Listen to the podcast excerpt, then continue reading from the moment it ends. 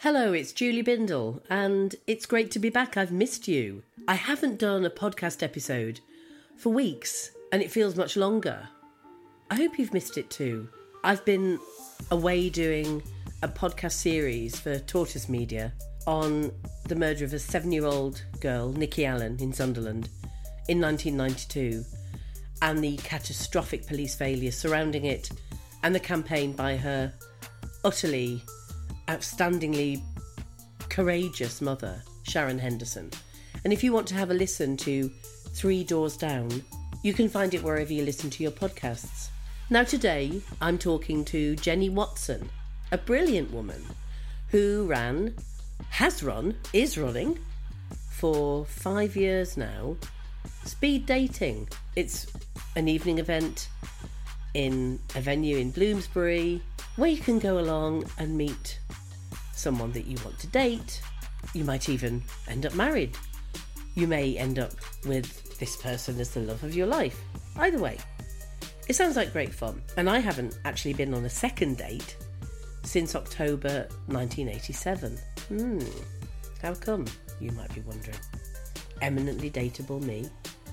Well, I'm actually still with the woman that I went on that first date with in 1987, coming up 36 years. So, some of us are very lucky and are in happy relationships. Some of us are very happy not being in relationships. Some of us are happy just being serial daters. Whatever. But when trans activists refuse to accept that there isn't one lesbian on the planet that has a penis, that's when the trouble starts. I'm sure you can already guess the story. You might have even read about Jenny in one of the tabloid newspapers recently that got hold of it. But we had a great conversation. I hope you enjoy it, and I hope you feel angry on her behalf and on behalf of lesbians, full stop. I'm 31 years old. I work as a town planner uh, for a London council. Um, originally from Belfast, I've been in London for it's coming up to eight years now. So I think, yeah, formally a, a Londoner now, I think. In terms of why I started the speed dating events, uh, about five years ago, I went to one. It was on Valentine's Day and I was single. So I went with a group of friends and I was absolutely terrified. And I'm still terrified. I can't even do my own ones. I'm just I, I find it yeah, it makes me nervous. But yeah, I went and it was it was so much fun, not just during the dates, but after. We all went out to uh yeah, She Bar, of course. And uh, it was on a Tuesday night, massive hangover the next day um had to work. So but it was totally worth it because it was yeah it was lovely. And yeah i mean i didn't meet the one but we all bonded and it was just yeah it was a really nice experience and it was it was so much more than just dating. How does it work? Talk the listener through the mechanisms from start to finish. So first of all, we sign everyone in, give them a name badge, a wee card, pencil, um, and then they have about thirty minutes to mingle, and then that kind of loosens everyone up a bit. And then we do the speed dating for two hours. They have a break in between, and they're about three minutes long, and then forty five seconds to get to the next table. So there's a, a mad rush. So you have three minutes to talk to each other. Is that how? It's it's not very long at all. What can you say in three minutes? So you could say to somebody, "What do you do? How old are you? When was your last relationship? Do you like going to the cinema?" Yeah, and then you take a look at them and you think, "Oh, are you cute?" And then after that, people always stay on and they make a big night of it. It's always yeah, a big night and I've I've been to a few of them and they're they're good fun. What's the success rate? Would you say of people copying off together? Um, so every couple of months I send out an email and I've had I mean I've had so many stories, relationships, um, even just friendships. We've had two weddings come from it, which was really, really cool knowing that we were part of that. and I got to go to both of them. I've got one engagement. I recently found out that they um, they found a couple of gay guys and they're to do platonic parenting with them, which I thought was quite cool. So it's mostly on Meetup. I have a number of Meetup groups. Um, so one of them is called Lesbian Pub Socials because, you know, we all love going to the pub. We just want to socialise. Um, another is called, well, I inherited this one and it was quite a large one. And it was initially named uh, Lesbians and Queer Women of London or something like that. And I personally did not like that name because I'm not very much in favour of using the word queer. And so I re- renamed it to females loving females. Uh, so that's my second one. Lesbian lifestyle, another one. Then this is a controversial one, and it's the first one that I set up, and this was before I peaked, and it was just after I broke up with my long term girlfriend, and you know we were we were the kind of girls that. Uh, merged into one and so all our friends were the same and so it was really awkward when it ended. And so i thought i want to make some new friends. And so i was i was really i was quite terrified of joining another meetup group an already established one. And i thought to myself okay well i'm going to deal with that by making my own one. And i thought no one's going to turn up to this. But actually we had about 50 people the, the first day and and that was really it was really great and we did that for years but my issue was that there were way too many men for my liking um and other other people um so i i still pay for the subscription uh, and I still advertise uh, some of my events through that, but I yeah I don't have a lot of involvement in it. Um, but I, I think that really just kind of proves the point that we're not transphobic because trans people can attend that one. That's a, that's absolutely no problem. It's just the the lesbian events, the ones that have lesbian in the title, um, are just for lesbians, and that and that's that.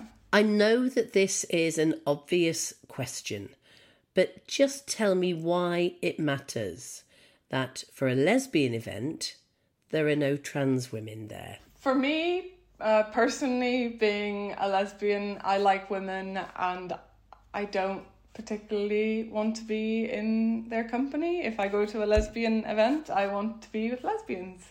Um, for other people, we've ha- I mean we've had quite a number of like bad experiences over the years. Um, you might have seen the Mail article. I I don't really agree with the way they framed it, but we once had a a a man turn up in a purple latex outfit and an erection and it made everybody completely very very very uncomfortable but I didn't feel like I could speak up because he was about six foot two and a big you know bulky guy and so I just you know I was coerced into not saying anything because it just I didn't want to be accused of discrimination and also it was threatening as well. And so I didn't say a word. But people felt uncomfortable and then the word got round that these events have these honestly predators in my opinion. You know, I don't I don't think that he had gender dysphoria. I think he was just a guy who had a fetish and wanted to, you know, make women uncomfortable and that's that. It's kind of like the, you know, the men in the white vans honking their horns. You know, they just want your attention. That's it. Um, they know that you're not gonna. They know that you're not gonna stop and say, "Oh, great," you know, uh, let's let's be boyfriend and girlfriend. No, they just want your attention. They want to scare you. They they want to intimidate you. And the problem is, of course, that what we get from the trans activists as a response to that is well, maybe he wasn't a true trans person. Um, maybe he was just pretending to be a trans person. But what does that even mean? Because, of course, they're men, and of course, there are those that do live as the opposite sex that do have gender dysphoria. They still offend, they still sexually offend against women at the same pattern, the same rate as do other men. And the issue is, of course, as, as a feminist, I've never said or thought that all or most men are rapists. But I have always said enough are, or enough are potential sex offenders, that we should have women only spaces. We should have sex based rights because enough men are. We never ever said all men are in order to fight for our sex based rights. Absolutely. Yeah. Yeah. What happened when the dude with the latex and the erection um, was clearly there to intimidate? Did you have to go to security or management? How did it all end? I did not do a thing, and I, looking back on it, I really, I feel ashamed, and I regret that. But it was because I felt scared of him, and um, I knew that if I spoke out, I would be accused of transphobia, um, and that's that's not the case. You know, as I've as I've said, like I, I have sympathies for people who legitimately experience gender dysphoria, um, and I I didn't want to be accused of that, and I didn't want to tarnish the reputation of the group. So I I just let it happen and I shouldn't have and and I regret it. But you know, these people they come after you and and like the the amount of threats that I've got over the past couple of weeks have been insane and I've I've had to go to the police about it. I got an email that just one line with some lovely typos in it and it said we are coming to gang rape you. And before I got that, it was like stupid things on Twitter, like punch a TERF and stuff like that. And that kind of stuff made me, it made me laugh almost. It's just stupid. And when I got that, that scared me. It really, really did. Um, and it just shows you like what they're capable of. Because it's a man, it's a man sending that. It's not a woman sending that. When did it all blow up? Talk me through how it happened. So we had an incident. I mean, we've had a number of incidents with trans identified males attending, and I just shut up about it. Um, and I wasn't happy with it, but you know, I've explained my reasons why. But we had one in particular recently where a guy turned up, um, big bulky guy he was in the toilets and he was uh, it was just him and another woman and he was um, brushing up against her and he, he was touching her and she came to me uh, told me about it and i spoke to him and then he was um, he was furious and he was throwing the discrimination cards and it wasn't that at all. It was just you're not behaving appropriately and you can't do this. Please leave um, and then from that point, I said, right, enough is enough. Yeah, I've always just been too scared to say anything. But at that point, I was like, I'm sick of this. I can't do it anymore. It keeps happening. Every single event, we always get one, always. And most of them are fine. Surely it makes people uncomfortable, but they're usually fine, you know. But this guy and so many others have just behaved in horrific manners and it's it's not okay and I don't want to be associated with that. We're just trying to create a nice event that has had lovely success stories. Um and I don't want its reputation tarnished and I want lesbians to feel safe. So I came out on so- on social media and I said enough is enough. I didn't bully anyone. I just stated biological facts. I just said lesbians do not have penises and trans women are men. And that was the extent of it. You know I, you know I clarified it a bit more but I didn't bully anyone I didn't mock anyone I didn't name any names nothing like that. And then a um a WhatsApp group was set up to try to combat this alleged uh transphobia. Uh, it's London against transphobia but Instead, they probably should have uh, named it Let's Destroy Jenny Watson's Life because they've contacted every single venue where I hold my events. And so it's not just the speed dating. Um, I do other events. Um, I've just set up a new one and it's called XX Exclusive, so XX Chromosomes. Um, we have the next one in a couple of weeks. Very excited for that. Um, and So they haven't targeted that venue because uh, they don't. So basically, to get the venue, you need to email us. But I imagine they're probably going to turn up anyway.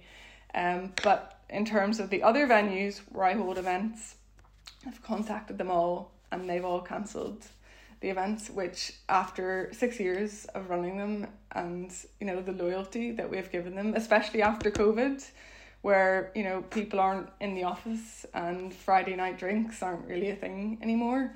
So it's you know, uh, yeah, it's it's it's you know the loyalty that we've shown them, and then in return we get this being accused of of transphobia when all we want is to keep lesbians safe.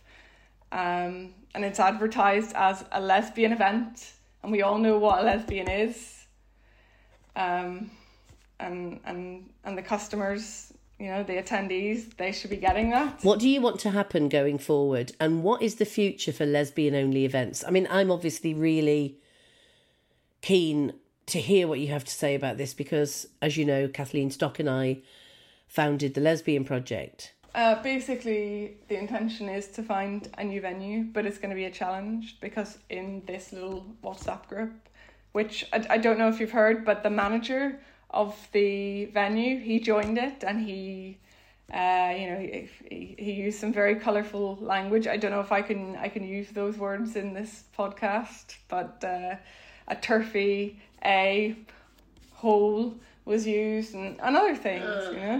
And, you know, just a, a load of personal things without knowing me and my motivations and um so yeah, he joined that group and, and it was all very incriminating, the things he was saying. Um so I'm trying to find a central London location. Uh, the previous one we had, we got it for free, which was great. Um, and if we can't get a new one for free, there's no point in running it because um, you know it, it would just be too expensive and and, and we don't want to you know charge people extortionate ticket prices because we want to make it accessible accessible so yeah so i'm i'm hoping someone's to stand up and say you know you can have our central london venue for free but i i really i'm not i'm not sure if that's to happen um and in the meantime the activists in the little whatsapp group the Destroy Jenny's Life group.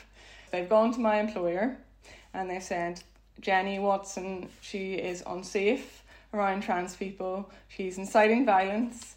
Um, she is a bully, um, and she should not be a representative of the London Council that she works for.